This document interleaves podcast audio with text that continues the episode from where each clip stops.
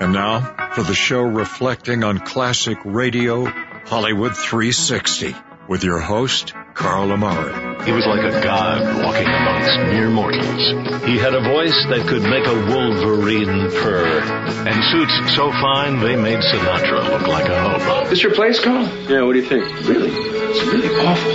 But I have a lot of things that are on order. You know, credit trouble. Pay more attention to your schoolwork and less to the radio. You always listen to the radio. It's different. Our lives are ruined already. The Whistler. This tape will self-destruct in five seconds. Hello, everyone. I'm Carl Amari, and this is Hollywood 360, the radio show that presents the best in classic radio. This hour on Hollywood 360, I'll present the conclusion to Fibber McGee and Molly, and then I'll free you from the four walls of today for a half hour of high adventure on Escape. And by my side is my co-host Lisa Wolf. What's up, Lisa? My Where sidekick, else would I be other than by your side? Tonto, my Kato, my uh, Jingles, my. Let me try to think. Uh, Your better half. let me see here. My uh, Trigger. No, not Trigger. Um, my sidekick. I'll Well, take it. How many sidekicks? There was. Uh, well.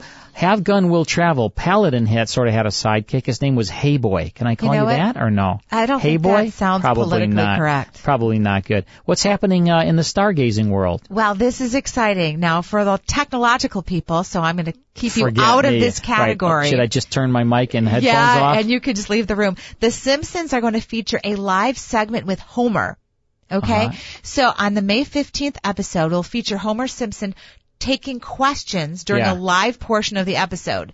And it will feature Homer, who is voiced by um, I know, but I can't remember right now. Dan Castellaneta. Oh, yeah, Okay. yeah. And he will discuss topical subjects, Yeah. respond to questions for the final three minutes of the regularly scheduled episode. So Fox are going to urge their fans to tweet their questions. This is where you can walk out of the room now. And Yeah. you go hashtag Tweet. Homer Live. something to do with a bird, right? Yes, that's exactly right. Hashtag Okay. Homer Live between May 1st. Hashtag what? Homer Live. Hashtag. What's that? That's the heard It's like of the pound symbol, It's a like on the phone. sign. You know. Hashtag Homer Okay. Live All right. between May 1st and May 4th, and this is the first time that I thought this we were having uh, hash and eggs and and so And so you We can, can talk to actually interact with Homer. Really? And he's, you know, which is cool because he's really an animated figure, yet Right. he's, you know, he's but a he won't you won't see him. You'll just be hearing. No, him. you actually will see him. They've got some animated Wow, technique to make that's him crazy. look like he's talking. Yeah, very I, cool. I don't know how they do it, but All it sounds very exciting. When is this? You're not listening. This is No, I turned my headphones and, and this microphone is the May 15th episode. Fantastic. Stay tuned. Thanks, Lisa. All right, let's get back to Fibber McGee and Molly. We listened to the first portion in our last hour. Let's uh, go back to November 28th, 1939. Dodging the Finance Company. Here's part two, the conclusion of Fibber, McGee, and Molly. Say, how long are we going to have to stay locked up in here, McGee? I feel like a bird in a gilded coop. Search me till I can to get down and make them payments down to the finance company, I guess. Uh-oh. Now he's at the window. I'm getting so afraid, uh, afraid to even turn on a faucet in this house. I'm scared he'll come running out of the pipe. Oh, that isn't the man from the finance company, dearie. That's Mr. Boomer. What's he doing at the window? What's the idea, Mr. Boomer? Quiet, my dear, quiet. Huh? Just dropped by to tell you there's a finance company, Flatfoot, haunting the premises. Well, much obliged, Boomer, but we knew it. Oh, you did? Yeah. Well, just thought I'd warn you, Fudge Face. Anybody that's an enemy of a bill collector is a friend of mine. What seems to be your difficulty? Oh, we slipped up on our car payments, Mr. Boomer, and they're trying to serve us some kind of a paper. Is that so? Very distressing, I'm sure. If you want the address of a good lawyer, I can recommend mine. Has very cool head. Probably because he's a little on the shady side. Mm, yes. Well, it might come in handy at that, dearie. Who is your lawyer, Mr. Boomer? Uh, there's a chap by the name of, uh, now let me see. Uh, I have his name and address right here in my notebook. Now, where'd I put that notebook? Notebook, notebook, notebook. Let's see now. Uh, here's a letter from my sister Sophronia. Energetic little rascal. Says she's got her Christmas shoplifting all finished. Small acetylene torch. Sort of a financial can opener, you might say. Yes, you might say it. I'm sorry I did. Yes, indeed. Large unset diamond belonged to a girlfriend of mine. She ran out and left me holding the baguette. Postcard from a friend of mine who had to leave the state for his health. Poor lad. He was so weak he couldn't even waive his extradition. and a check for a short beer. Well, well, imagine that. No notebook. Wonder what I could have done with it. Well, no matter. I'll see him at the police station tomorrow morning. You got a case coming up in the morning, Boomer? I don't know. Depends on what luck I have tonight. Well, good day, my dear. Good day, Flytrap.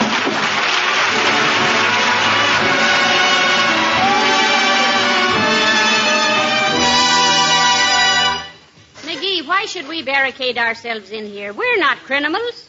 Let 'em attach our old car. What do we care? What?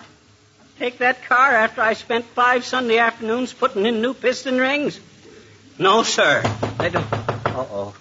Oh, look, dearie. He's slipping the paper under the door. Oh, he is, is he? Can't catch me that easy. I'll shove it right back at him. Peek out and see what he's doing now, Molly. He's putting the paper back in his pocket. Which pocket? Now he's scratching his head. Scratching his head.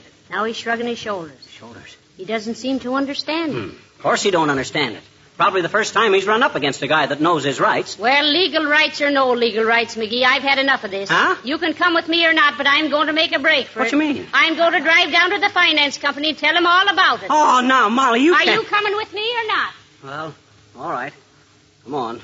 But the minute we get outside the back door, run for the garage. Hope that guy don't suspect we run out the back door. Uh, out of the way there, little girl. Hi, mister. Gee, I've been waiting for you, I bet you. Well, that's very flattering, I'm sure, but I ain't got time right now for any. Oh, gee. I wanted to ask you a question, I bet you. I'm sorry. Some other time, sis. Besides, why pick on me? Well, everybody says you're a great guy. Oh. And wise, too. Oh, they did, eh? Mhm. Who said that, sis? Oh, gee, everybody. Ah, oh, is that so? They all say you're the greatest wise guy in town. Are you, mister? Are you? Listen, sis, for the last time, run along and play and don't bother me anymore. Oh, I bet you you couldn't answer the question anyway, I bet you. Oh, yes, I could. Oh, no, you couldn't. Oh, yes, I could. Oh, no, you couldn't. Oh, yes, I could. Heavenly days, McGee. Come on, we'll get caught. Wait a minute, Molly. I want to settle this. What was the question, sis? Well, what does pretext mean? Hmm. Pretext? Well, that means when you're pretending to do something you ain't. It's, it's pretending. Oh, that may not be Webster's definition, but it'll do. Oh, who's Webster? He's the guy that wrote the dictionary. Gee, did he make up all those words? No, he didn't. Who did? Nobody. Er, Everybody. Dad rat it, how should I know? Hmm? Say, what is this? Anyway, where'd you hear that word pretext? From my daddy. I'm holding you under any. You're holding me under any. Any what? Any pretext. That's what he told me to do. Oh, there's my daddy now. Oh, boy, that guy from the finance company. Hey, Daddy, I did it. I held him under any pretext. Ah, good for you, dear. Heavenly days. Well, I'll be a. It was a frame up, that's what it was. No, it wasn't, I bet you. I got a quarter for it. So long, mister.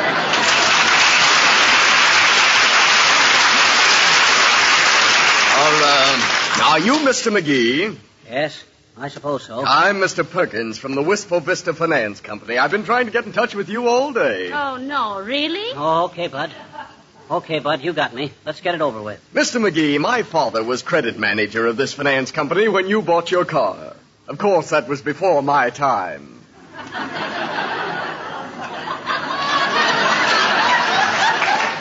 Never mind the sentiment, Bud. Get just get to the point. Well, as I was saying, since then a new generation has taken over. I have my father's old job, and in checking through the records, I find. Yes, yes, we know. You find that we're three months in arrears, so you're taking the car. Well, go ahead and take it. No, no, I have a check here for you. I tried to slip it under your door, but some darn fool shoved it right back. A check? What for? Mr. McGee, you finished paying for your car seven months ago. What? Yes, this check is a refund. Why, you mean you mean the car's all paid for? We got money coming back? The car's all clear? Absolutely. Hot dog. Did you hear that, Molly? Ain't that wonderful? Now we now we can borrow some more money on it.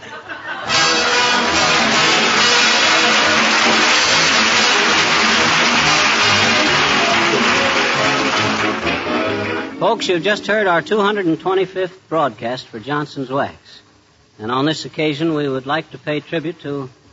Uh, hey, Molly, who can we pay tribute to? Why, uh, I don't know, McGee.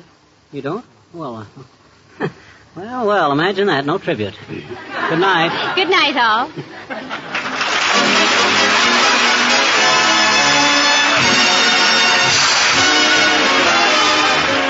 This is Harlow Wilcox, speaking for the makers of Johnson's Wax and Johnson's Self-Polishing Glow Coat, Racine, Wisconsin, inviting you all to join us again next Tuesday night at this same time. Good night. This is the National Broadcasting Company.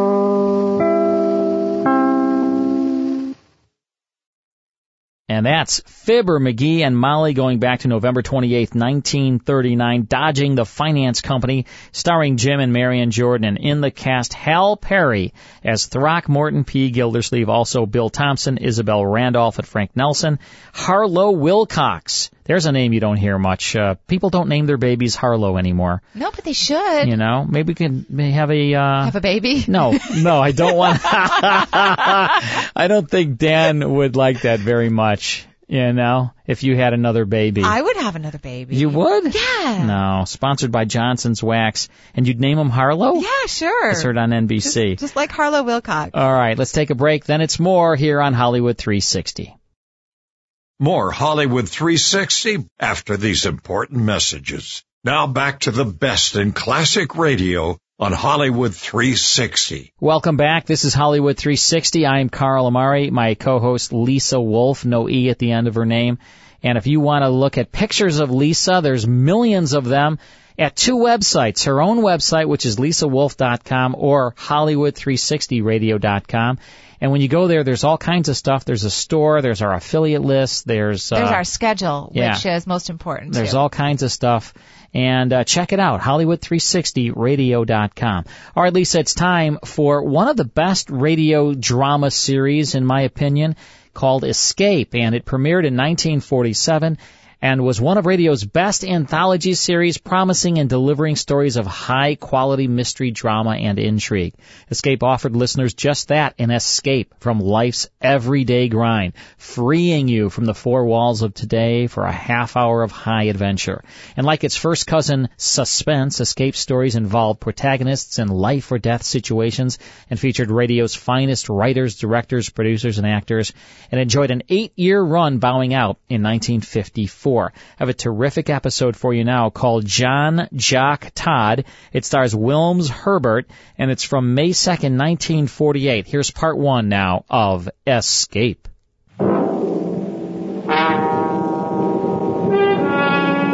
Escape.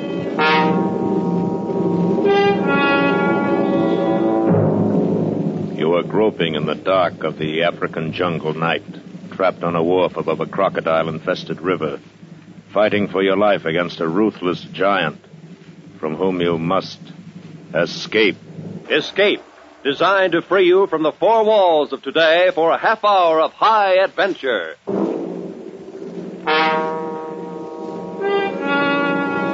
Tonight we escape to the dank jungles of the Segwanga Valley in Africa, and to the heart of a courageous man, as Robert Simpson told it in his story, John Jock Todd.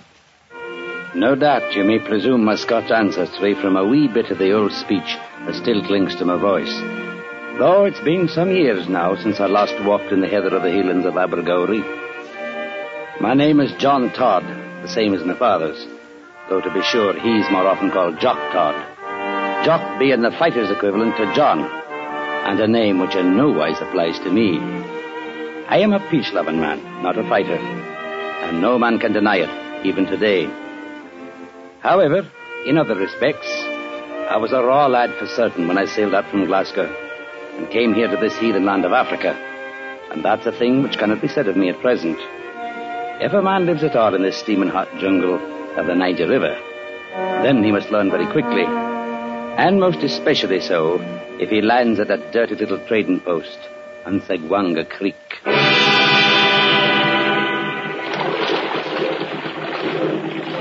Topside, boy! Landing coming up! Here. There you are, Mr. Todd. Segwanga Landing, and you can have it as far as I'm concerned. Well, I might say the Parlour Company had somewhat more elaborate offices in Glasgow, Mr. Simpson. Eh, eh, no doubt about that. And how long did you sign up for? Four years. Four years. Lucky for them they catch you fellas in Glasgow before they ever seen the place. Oh, can't be so bad. Those are fair-looking buildings there on the bank. Fair-looking buildings? Hey, what's that help? Ease into it. You want to tear up the wharf? I don't suppose you've heard anything about Brock. Well, they told me I should report to the agent in charge here, a man named Captain Brock. Captain Brock. Every agent in this stinking jungle calls himself a captain. That's him there in the wharf. Easy, boy. Get a line ready now. All right. Cut the motors. He's a fair-sized man for certain. He's big enough, all right, in some ways. So is a gorilla. Watch out for him. Can I say I understand you? Uh, you will, Mr. Todd, if you live long enough. Up there, topside. Throw us a line, boy. Yes, sir. Me cuts quick. Uh, that little fellow with him is named Ganson. You got nothing to fear from him till after Brock's made a move. He's a sneaking little jackal, but he never makes his own kill. I still can't understand what you're talking about, Mr. Simpson. You'll find out soon enough. Wouldn't help you know, know now to go ahead of time. I dock here once a week on the river run, but you're still on your own. You'd better know it right now. Mr. Simpson, you will have to explain. Okay, up now, Mr. Simpson. All same, plenty fast. All right, boy. Come on, Mr. Todd. You may as well meet your new boss. Good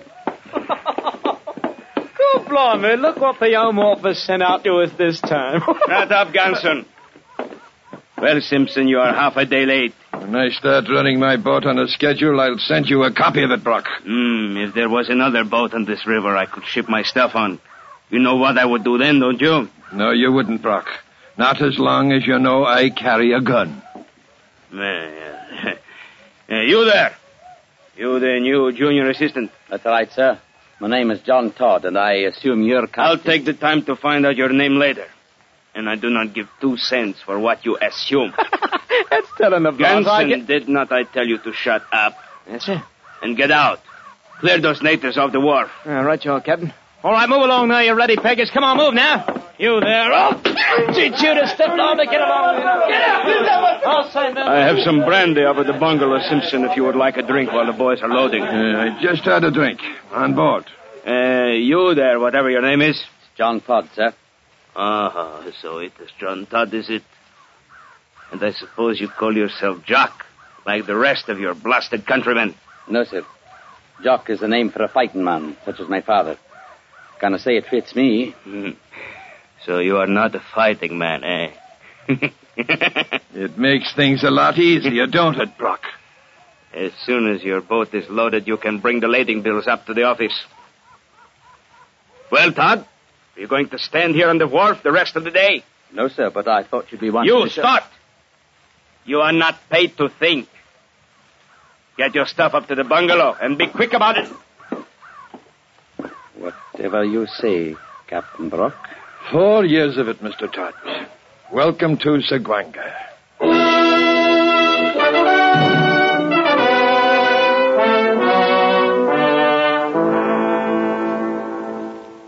I didn't understand it at all.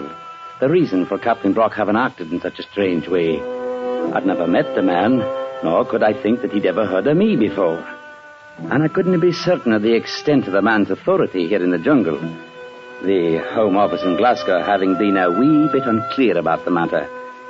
They had said only that the agent was very much like the captain aboard a ship, and that he carried full responsibility in his own two hands. But about the attitude of Captain Brock himself, I very soon had few doubts left in my head. I didn't see the man again the afternoon I arrived, but a houseboy came and wakened me in the middle of the night and said the captain wished to see me in the main room of the bungalow immediately.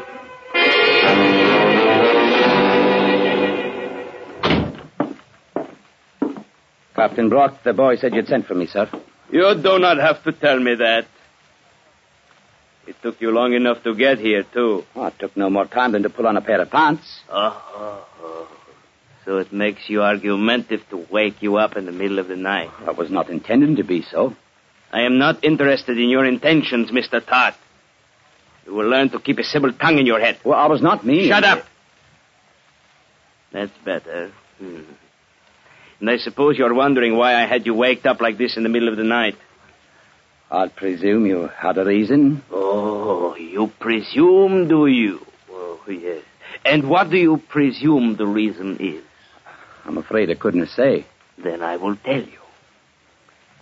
I sent for you, Mr. Todd, simply to show you I can have you waked up any time I please to. You had no other reason than that? None at all, Mr. Todd. A fighting man might resent it, but then you are not one, are you? Too bad. If that's all you've got to say to me, then I'll go back to my bed. That is all. Now get out of my office. Just as you say, Captain Brock. the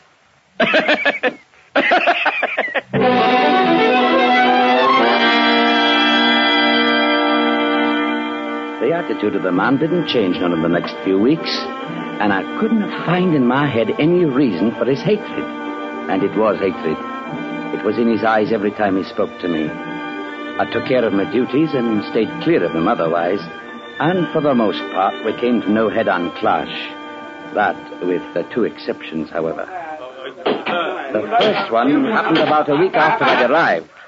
I was supervising a group of natives at the time, working on the breakwater at the end of the wharf. Mr. Todd, what the devil are those boys supposed to be doing? They're repairing the breakwater. I can see that without being told. Now, where did you get the authority to buy the timber? Why, you ordered it last week yourself from Chief Ilori. Uh-huh. Maybe I told you to accept delivery without having me look at it first. Well, you told me to receive it when it came in, and that's what I did. It's good timber. I checked it myself. Ah, how would you know if it is good timber? Uh, my father happens to be a forester back in Scotland. The devil take you and your father both. I'd advise you never to say that in my father's hearing. Are you threatening me? No, man, nothing like that. But I'm sort of suggesting it isn't always wise to insult a man you've never seen. Ah, I see. now that I come to think of it, he is the one that is a fighter, isn't he?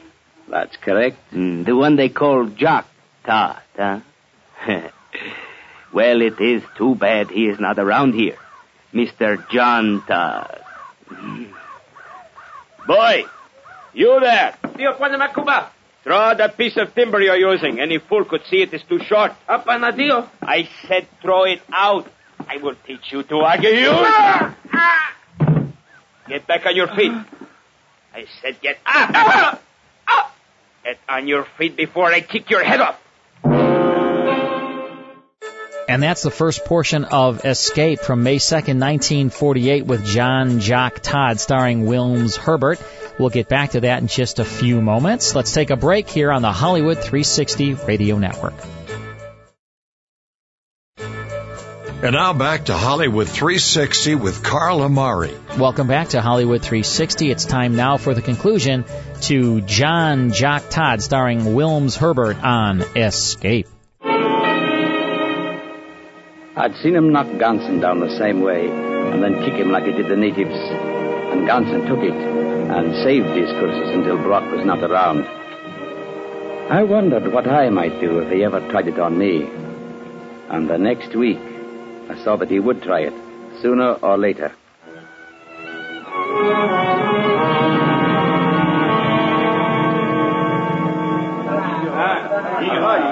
Chief Joanna and his boys had come in from back country with a dozen canoes full of palm nuts, and I was out in the warehouse checking in the load. We used a big wicker basket for measuring called a cooler for some reason or other, and Joanna's boys would fill this, and then we'd dump it on the pile at the end of the building. Ganson was bossing the loading, and I'd check off each cooler in the tally book as it was dumped. It was late in the afternoon when we finally finished. All right, all right. Step loudly now, ye, then license you. Right, no more to trouble about after this one. All right, Todd, here's the last one. You got it marked, have you? Right, Canton. All right, now, you ruddy beggars. Let's take it back and dump it. Come on, put your backs to it now. Eve! Eve, here now. Tip her up. Let's go. Yeah, that's it. Oh, shake 'em out. Shake 'em out, every bloomin' last one of 'em. Come on, shake 'em out. Uh, now, that does it. All right. Hey. How many coolers did we have, Todd? Eight, ten, twelve, How many you count? How many cooler you get? All same me, maybe. Seventeen, eight, uh, nineteen, the. Nineteen. Me count all same. Twenty. Well, luck is not, you miss one, Todd. Give Miss 20. I didn't miss one, Mr. Ganson. The tally is 19. Turn around. Oh, you. You pay me twenty. Make what trouble. Sorry, Joanna. The count stands at 19. Don't be a crazy fool, Todd. Give it to him. What's one cooler, more or less? Me tell Captain Brock. He fix good. Uh, that will not be necessary, Dewana. What is the trouble here, Todd? Haven't you got sense enough to take in a few palm nuts without getting your feet twisted? I'm afraid to have nothing to do with it, Captain Brock. He claims 20 coolers, and I counted 19. Then you missed one. Give him 20. Can I do that, sir? You what? Can I sign my name to help cheat the company? Oh, blimey, if it ain't downright mutiny. Shut Captain up, Brock. Ganson. Mr. Todd. Out here, I am the company. Now write out that credit check. Whatever you say, Captain Brock. It's taking your orders like a good chap, Mr. Todd. I thought you'd change I your told you mind. shut up, Ganson. Well, have you got it written, Mr. Todd? There you are, Captain Brock. Well, it is lucky you decided. Mr. Todd, you have made this out for 19. Which is, according to my count. Why, you blasted little rat. I'll advise you to stop and think before you move. well, now, you wouldn't be picking up that shovel with any hostile intent, would you? No, man. No more than you'd be advancing toward me with a hostile intent. Like that, eh? Hmm. Duana, I'm tearing up this check. I will give you one myself for 20. You always come to me. I will make it right with you. Yes, Captain. All same like you say. Mm-hmm. And Mr. Todd, I will make it right with you too. You can depend on that.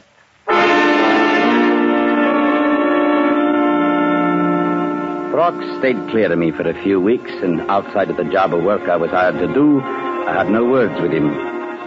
I recalled Mr. Simpson saying to watch out for him. And I was fair certain he was only waiting for the chance to make his move. He outweighed me by fifty pound, and I knew beyond doubt that I couldn't stand up to him. But what really worried me was not knowing of any reason for the man's attitude. It made no sense that a man should go looking for a fight without no reason at all. At any rate, the weeks passed. The jungle steamed, and the muddy river rolled past the wharf. And then one day it happened.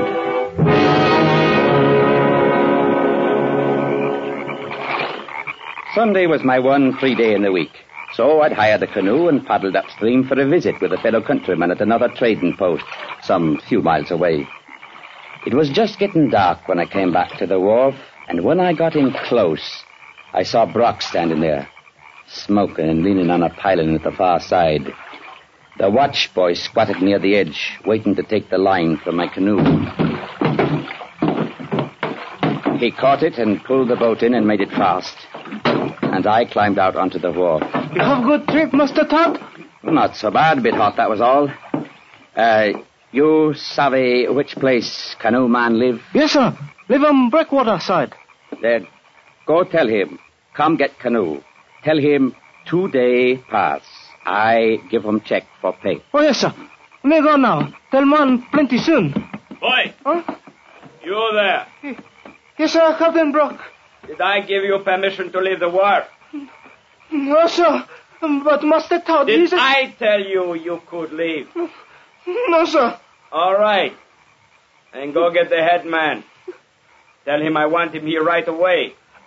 And you come back with him. But, But, but Captain Brock, sir. Move, boy. Yes, sir. All right, Todd. Get up to your quarters. I think I'll be staying right here, Captain Brock. If you're planning to tie that boy to a post and flog him, as I've no doubt you've decided to do, then you'll be having a word with me first. Cool, blimey. Ganson, is that you? All right, you are, Captain. I heard what he said. If it's a witness you want, sir. I will tell you when I want anything.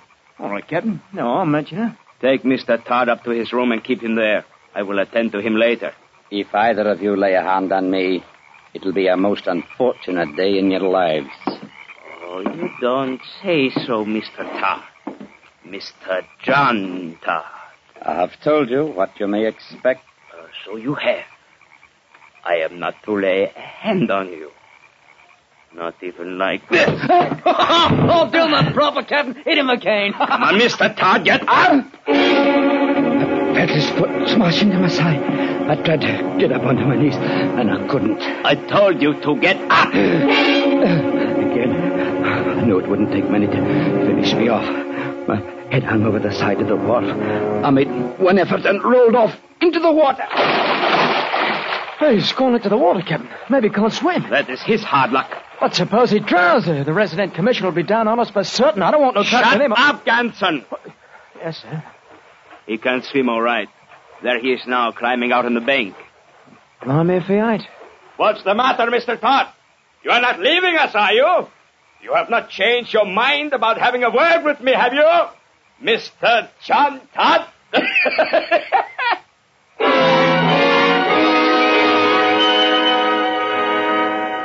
Back in my own quarters, I changed into dry clothes, hurrying as fast as I could.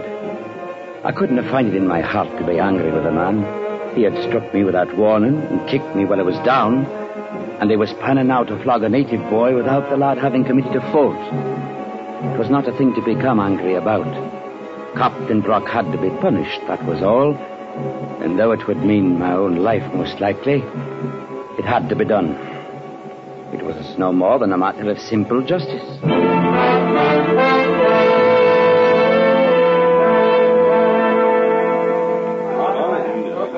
Within five minutes, I was back at the door.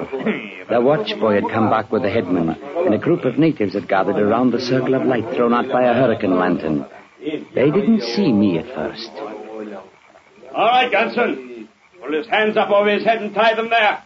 Stretch him out. right you are, Captain. The watchboy stood there trembling with fear while Ganson bound his hands to the heavy post. Hurry up, you clumsy fool, and make it tight. I wanted to hang there after I'm through with him. Oh, he'll do that all right. Captain, here's Todd. One more. Well, Mr. Todd, you are just in time to see the boy get what is coming to him. Brock, I told you before, you'll not be doing this without having a word with me. I was under the impression that you had already had your word, Mr. Todd. You've been laying into me ever since I came here, for reasons of your own, whatever they might be. and what do you plan to do about it, Mr. Todd? You may be somewhat within your rights in that respect, but you're not so when you hit a man without warning and kick him while he's lying on the ground. Go on, Captain. Give him what for. Go I on. take it then, Mr. Todd, you have objections to hitting a man without warning. Perhaps it is a thing your father would not think of doing. No objections, Mr. Brock. Now that I know you do it. For it's a thing that one can do as well as the other. Go on. Blimey, he hit you, Captain. I don't mind now that I know it. I cuffed him along one side of the head and then again on the other. And while he rocked back from the blows, I clenched my hands around his thick neck and sank my fingers into his throat. Stop him, Captain. Boy, tears out your bloody throat. Stop. Cursed and struggled and twisted, but I held on and kept choking him, clenching my hands tighter and tighter. He struck at me and I let go with one hand and cuffed him again on the side of the head. Blasted look. Oh, that was of a mistake on my part, for the blow enraged him so he tore himself loose and smashed his fist into my face. You got him now, Captain. Give it to him. Give it to him. I will show you if you can. ah, ah, kill him, Captain. Go on, kill him. Get up, Todd. Get up. Go on, Captain. Kick his bloody head in for him. Give him a good. Look out, Captain. Look out, he's got your ankle. Let go, uh, you dirty little... Haven't got to kick a man when he's down, Brack. Hey, now, hey, you ruddy fool. You're breaking his leg. That's right, Ganson. Get up, Brock. On your feet, man. Are you through or only pretended? Come on. Get up on your feet. I can't get up. You, you kill us. Cool. Blimey, if you ain't broke his blooming uh, leg. Uh, I doubt it. I'm thinking it's only twisted. Ganson. Yes, sir. Have the boys give him a hand to his room if he needs it. I'm going to my quarters and clean up a bit. right, you are, Mr. Todd. And Captain Brock, you have no reason to be calling me a killer. I'm a peace-loving man, and I've no good opinion of such things as killing and fighting. You tried to do me in, Todd. You are going to pay for it. I'm going to kill you for it, maybe today or maybe next month, but I'm going to kill you. You can count on it.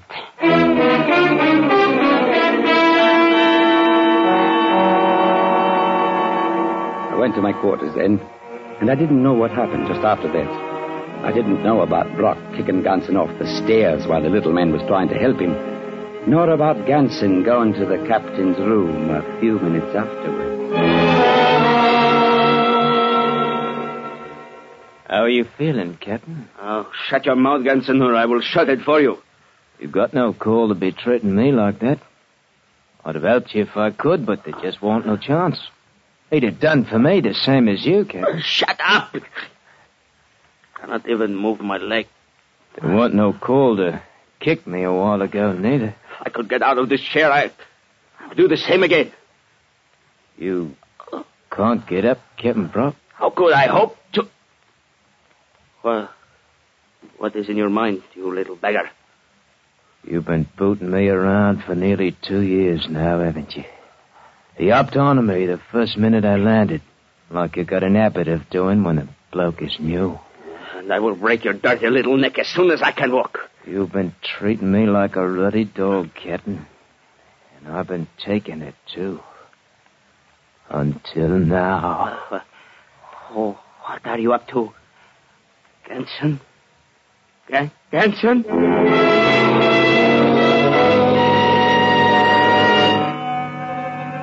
I sat there in my room for a long time, holding the pistol I'd taken from a drawer of the desk. I couldn't see any way out of it. Sooner or later, at the first chance he could find, Brock was going to kill me. And aside from murdering the man in cold blood, I didn't see any way of preventing him. I couldn't leave the trading post, and for certain I couldn't stay on my guard for 24 hours a day. I couldn't say how long it was I sat there, holding the pistol in my hand, and trying to think how I might keep from dying, and not even knowing why the man hated me enough to wish to kill me. Then I heard somebody coming down the hall outside my door. I thought for a moment they might be going past, but then raised the gun and pointed it at the door. Ganson. Ganson. Man, what have you done to your hands? Lance? Oh, you ought to see him, Mr. Todd. You ought to come take a look at him. Oh, blimey, if I ain't marked him up all right.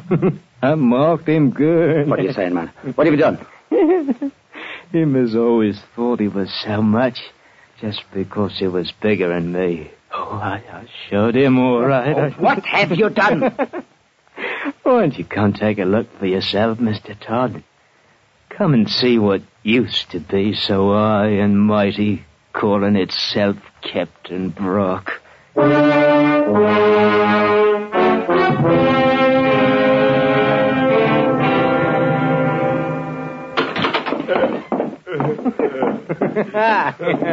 Take a look at him, Mr. Todd. He ain't quite so tough now as he was before. Ma, what have you done to him? Please do not let him hit me. Please don't, do not let him hit me again. With my own two hands, I've done it, Mr. Todd. I beat his face to a pulp, I did. Beating a man while he's helpless. You're as bad as he is, Ganson. Please do not let him hit me again, Mr. Todd. He's not going to hit you, Brock. Get to your room, Ganson. Come on. Oh, all right, Mr. Todd. Anyway, I, I marked him. I, I marked his face up good, so it'll show for a long time. Don't let him hit me again. Shut up, you great blubbering baby. Most like you lived through it all right. Though you may never look the same again. Well, Heard you've been having a bit of excitement. Oh, Mr. Simpson. I docked at the wharf ten minutes ago. The boys told me what had happened. I. Uh... good Lord. You did all that? Oh, not to his face. Ganson has been settling up an old score. I'm afraid the little man has a vicious disposition. I never thought I'd see it. Brock, crying like a baby. Aye. And the sound of it fairly sickened me. Suppose we step outside and let him be? Don't let him hit me, please. Don't. Mr. Simpson, I've found out why Captain Brock hated me the way he did. Why he threatened to kill me. Eh? What do you think it is? The man's a coward, that's all. You saw him in there just now. He knew he was a coward, and he was afraid I'd find it out. Yeah, you may be right. There's no doubt of it. And I'm thinking you'll have him for a passenger when you go back downriver. He'll not be able to stay here now that we understand him. And I'll see to it that Ganson goes along with him. Well, I, I can't say that I'll mind the change. I mean, uh, doing business here from now on with a gent by the name of Jock Todd. Jock? Oh, no. You're taking me all wrong. I'm a peace-loving man, and my name is John. It's no wise proper to call a man Jock unless he's a fighter. Now, you take my father, for instance. There's a man who can hold his own in any kind of company. But I remember...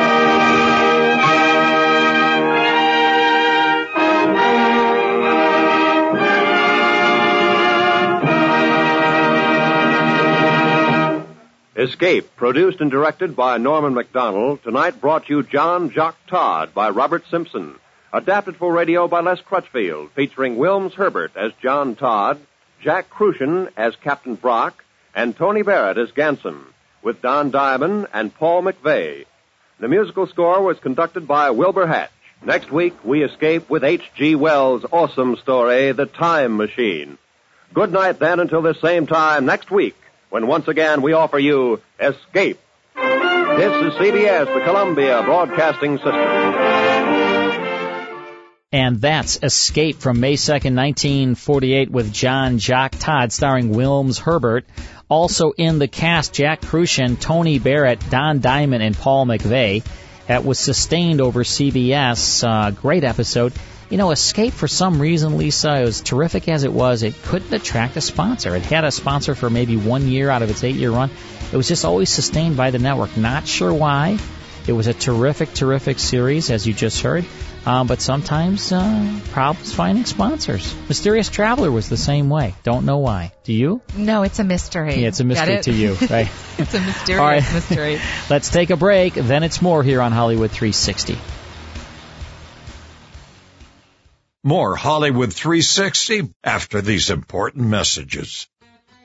Now back to the best in classic radio on Hollywood 360. Well, Lisa, what are you doing next week around this time? Um, I think I'll be right here, exactly back where I'm here? sitting right now. You're going to cook some uh, food for the kids, though, during the week? No, I mean, you just should gonna- probably. Just going to work on the show again. I've got a lot of preparation to do. No, no so- cooking.